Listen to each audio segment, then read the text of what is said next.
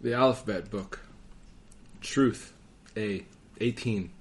One who lacks truth lacks kindness.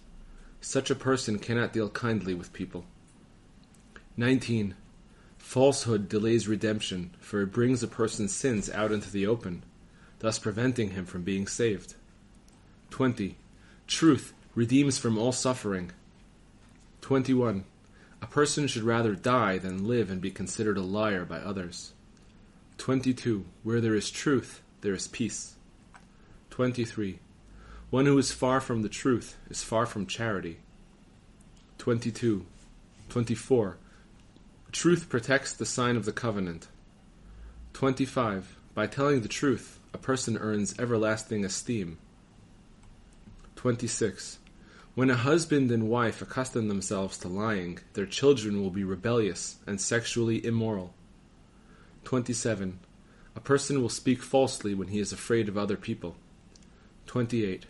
Falsehood causes a person to forget God.